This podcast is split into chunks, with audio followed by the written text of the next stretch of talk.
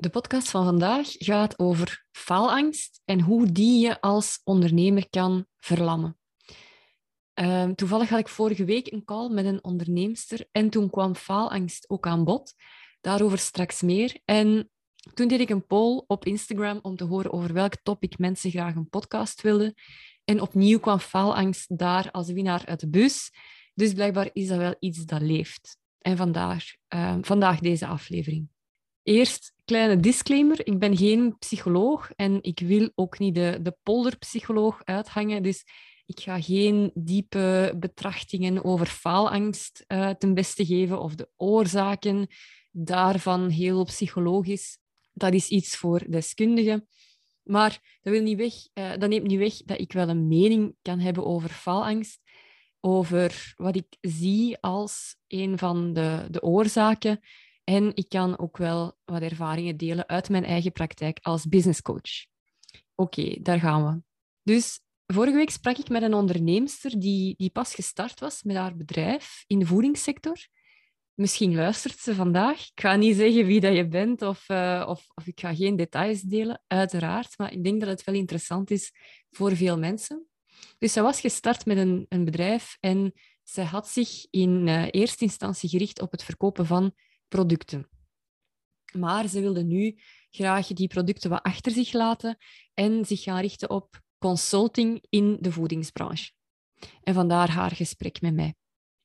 En wat mij was opgevallen toen ik haar uh, website bekeek, was dat haar consulting aanbod zo een beetje verstopt stond op die website en op haar sociale media kanalen die heel mooi in elkaar zaten, maar daar werd eigenlijk zelfs nog helemaal niks gezegd over consulting. Dat was enkel maar die, die producten die getoond werden. Uh, dus ik vroeg waarom, waarom dat zo was.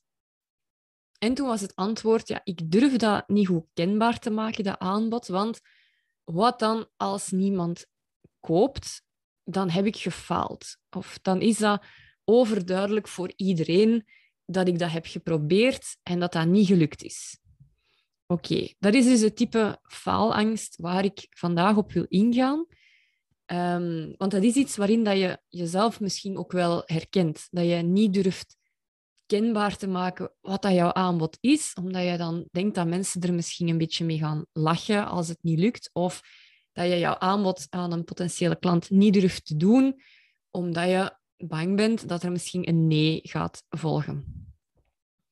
Maar het ding is, als je begint met iets nieuws, dan ga je sowieso niet van in het begin mega succesvol zijn. Ja, dat kan natuurlijk gebeuren, maar dat is dan een uitzondering. Veel vaker ga je een hele tijd moeten experimenteren, uitproberen, resultaten analyseren, opnieuw beginnen, tot je dan op gang komt, tot je weet wat je moet aanbieden, aan wie, op welke manier, totdat je bereik zodanig gegroeid is en dat je eigenlijk ja, fans hebt. Hè? Dat er mensen zijn die echt met hun portefeuille staan te wachten totdat je met iets nieuws komt, klaar om dat te gaan aankopen.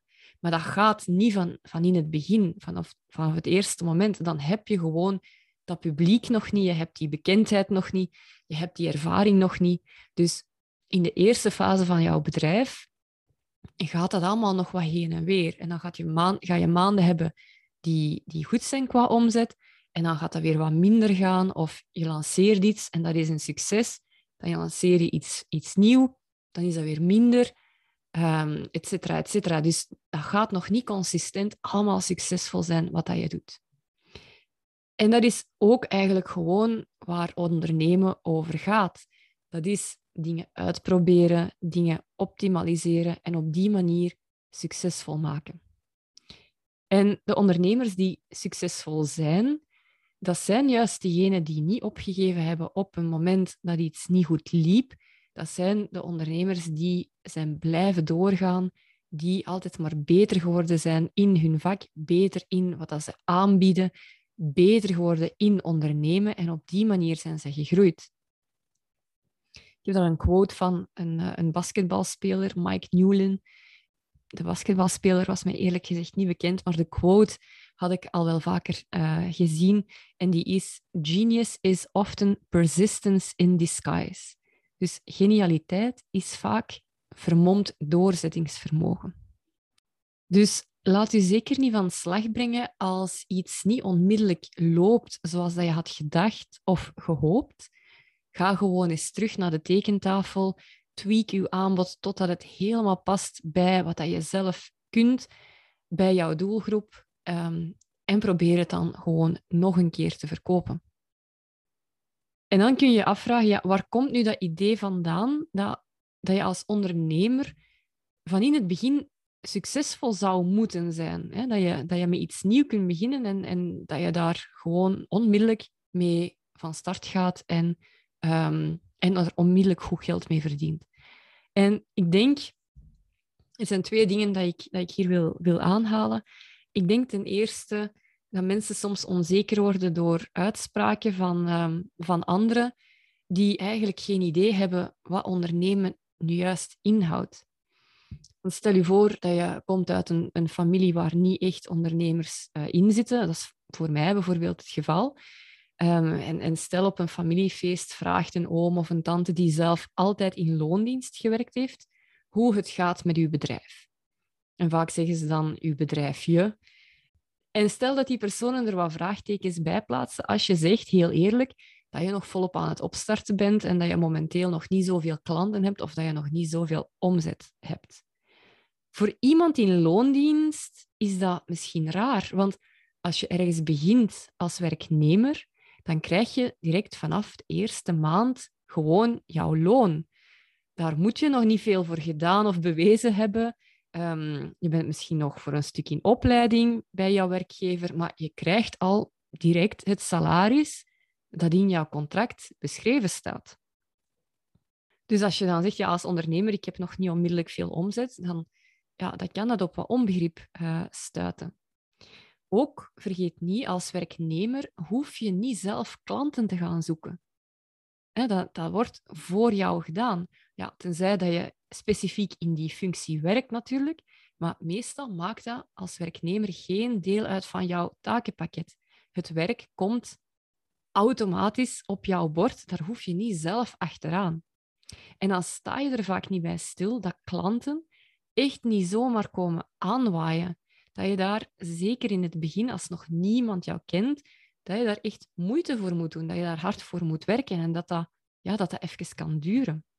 En dan zeker als je zelf zo'n beetje onzeker bent over je bedrijf, over je resultaten, je vraagt je af van, ja, gaat dat hier wel lukken? Um, als je dan van die opmerkingen krijgt, ja, dat, dat kan dan natuurlijk die onzekerheid nog eens versterken. Dus daar moet je dan wel even doorheen prikken. Daar mocht je je niet door van de wijs laten brengen. Dus dat is één reden. Um, een tweede reden die denk ik, bijdraagt aan die onzekerheid en die faalangst, dat is wat je ziet en hoort van andere ondernemers. En daar is sociale media natuurlijk, ja, sociale media vind ik geweldig. Hè? Online zichtbaarheid, daar heb ik ook al een podcast over gemaakt. Sociale media is super om jezelf kenbaar te maken, jezelf te positioneren. Maar als je zo gaat scrollen door accounts van anderen, ja, daar zie je dan vaak posts van mensen die zeggen uh, dat ze in het eerste half jaar al 100.000 euro omzet hadden, bijvoorbeeld. Of dat ze in hun eerste jaar als ondernemer al maanden met 10k omzet haalden. Of als zij een online aanbod lanceren, dat zij daar 500.000 euro mee opgehaald hebben. En als je die dingen leest, ja, dan kun je zoiets hebben van, oei, um, ik ben nu ook een half jaar bezig, maar ik heb nog lang geen 100.000 euro omzet. Doe ik iets mis? Of ik heb een online ehm, aanbod ontwikkeld. Ik heb dat verkocht, maar aan een handvol mensen. Ik zit bij lange na niet aan de 500.000 euro omzet daarmee. Doe ik iets mis? En ja, wat die mensen die dat allemaal zeggen, er dan niet bij vertellen, of wat veel minder in de verf wordt gezet, is dat dat vaak mensen zijn die al x aantal jaar bezig zijn als ondernemer. Dat zij al een groot bereik hadden. Of dat ze al heel veel ervaring hadden, waardoor dat ze hun doelgroep door en door kenden, waardoor dat hun aanbod helemaal op punt stond, hun marketing helemaal afgestemd was op uh, hun, hun doelgroep. Um, ja, dat kan goed zijn dat ze bijvoorbeeld eerst in loondienst een bepaalde activiteit al deden, ehm, en dan voor zichzelf zijn begonnen. Dat is ook al een heel ander uh, gegeven, want dan heb je al een bepaald netwerk. Je hebt um, misschien al naamsbekendheid opgebouwd in je sector. Je hebt al klanten die eventueel mee overstappen als jij voor jezelf begint. Um, ja, dan is het veel makkelijker om een soort van doorstart te maken en al direct als zelfstandig ook een heel mooie omzet neer te zetten, al direct van in het begin. Dus dat is helemaal anders dan wanneer dat je in loondienst bijvoorbeeld iets volledig anders deed en nu in een sector start als zelfstandige, waar dat je eigenlijk opnieuw van nul begint, ja, dan is het logisch dat je een bepaalde aanloopperiode hebt waarin je nog niet superveel klanten hebt of nog niet superveel omzet gaat draaien. Dat is echt normaal. En dan bovenop die, ja, die succesverhalen van, van anderen, wat zie je ook vaak. Um, ik zie dan bijvoorbeeld uh, coaches of business coaches die een traject hebben waarmee dat ze ondernemers helpen om hun online, online aanbod te lanceren, bijvoorbeeld. En dan wordt er wel eens met succesverhalen van hun klanten gegoocheld om nieuwe mensen te overtuigen om ook in te stappen. En dan wordt bijvoorbeeld verteld hoe persoon X of Y, die eerst enorm zat te sukkelen met haar lanceringen, um, die totaal niet veel verkocht, die al tegen een burn-out aanliep en zo, hè, hoe dat die dan, dankzij die coach en haar programma, ineens een lancering kon doen met een omzet van zes cijfers.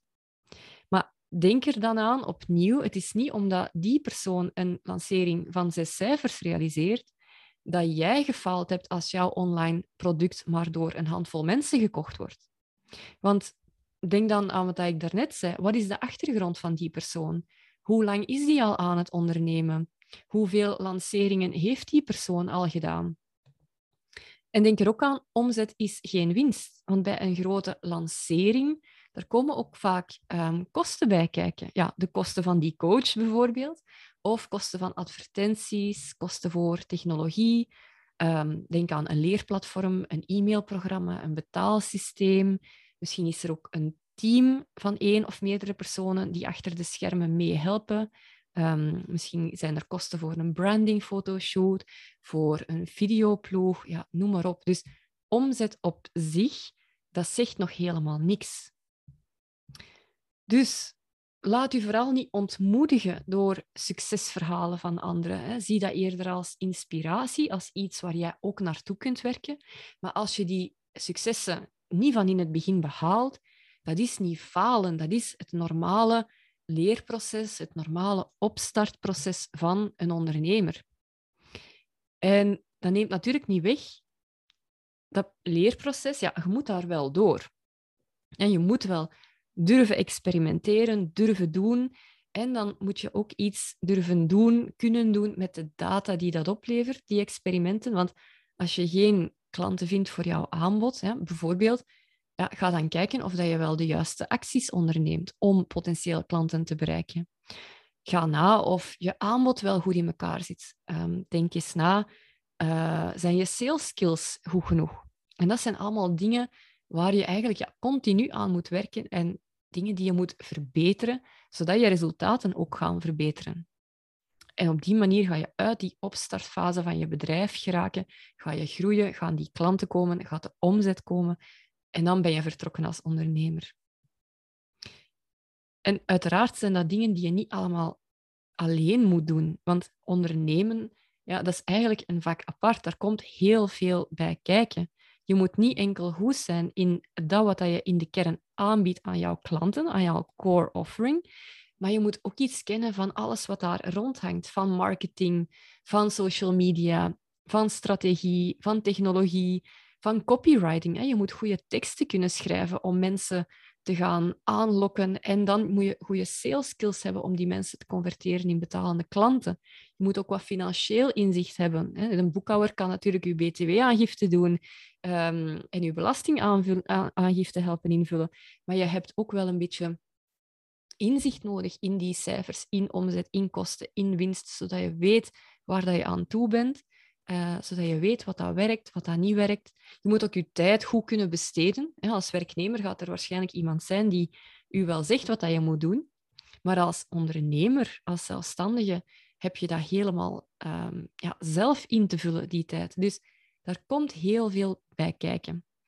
Um, en dat is zeker ook iets waar je hulp mee kunt vragen als je daar niet helemaal zelf uitkomt. Als je ergens voelt dat je blijft vastzitten in die opstartfase van je bedrijf, ja, dan is het misschien slim om daar toch eens met bijvoorbeeld een business coach over te spreken, zodat je weer vooruit kan en weer de juiste dingen kunt gaan doen. Voilà. Ik hoop dat je deze podcast nuttig vond. Als dat zo is, ehm, of als je graag wilt weten hoe ik jou als business coach kan helpen om jouw bedrijf te doen groeien, aarzel dan niet om mij te contacteren. Dat kan via mijn website, uh, door mij een mailtje sturen, te sturen of een berichtje op Instagram, Facebook of LinkedIn. Die links vind je in de show notes hieronder. Ik heb zelfs een TikTok-account, maar eerlijk gezegd, daar doe ik nog niet veel mee. Maar dat is ook een kanaal waar je mij kunt, uh, kunt vinden. Alvast heel erg bedankt om te luisteren en ik zie jullie graag terug volgende week.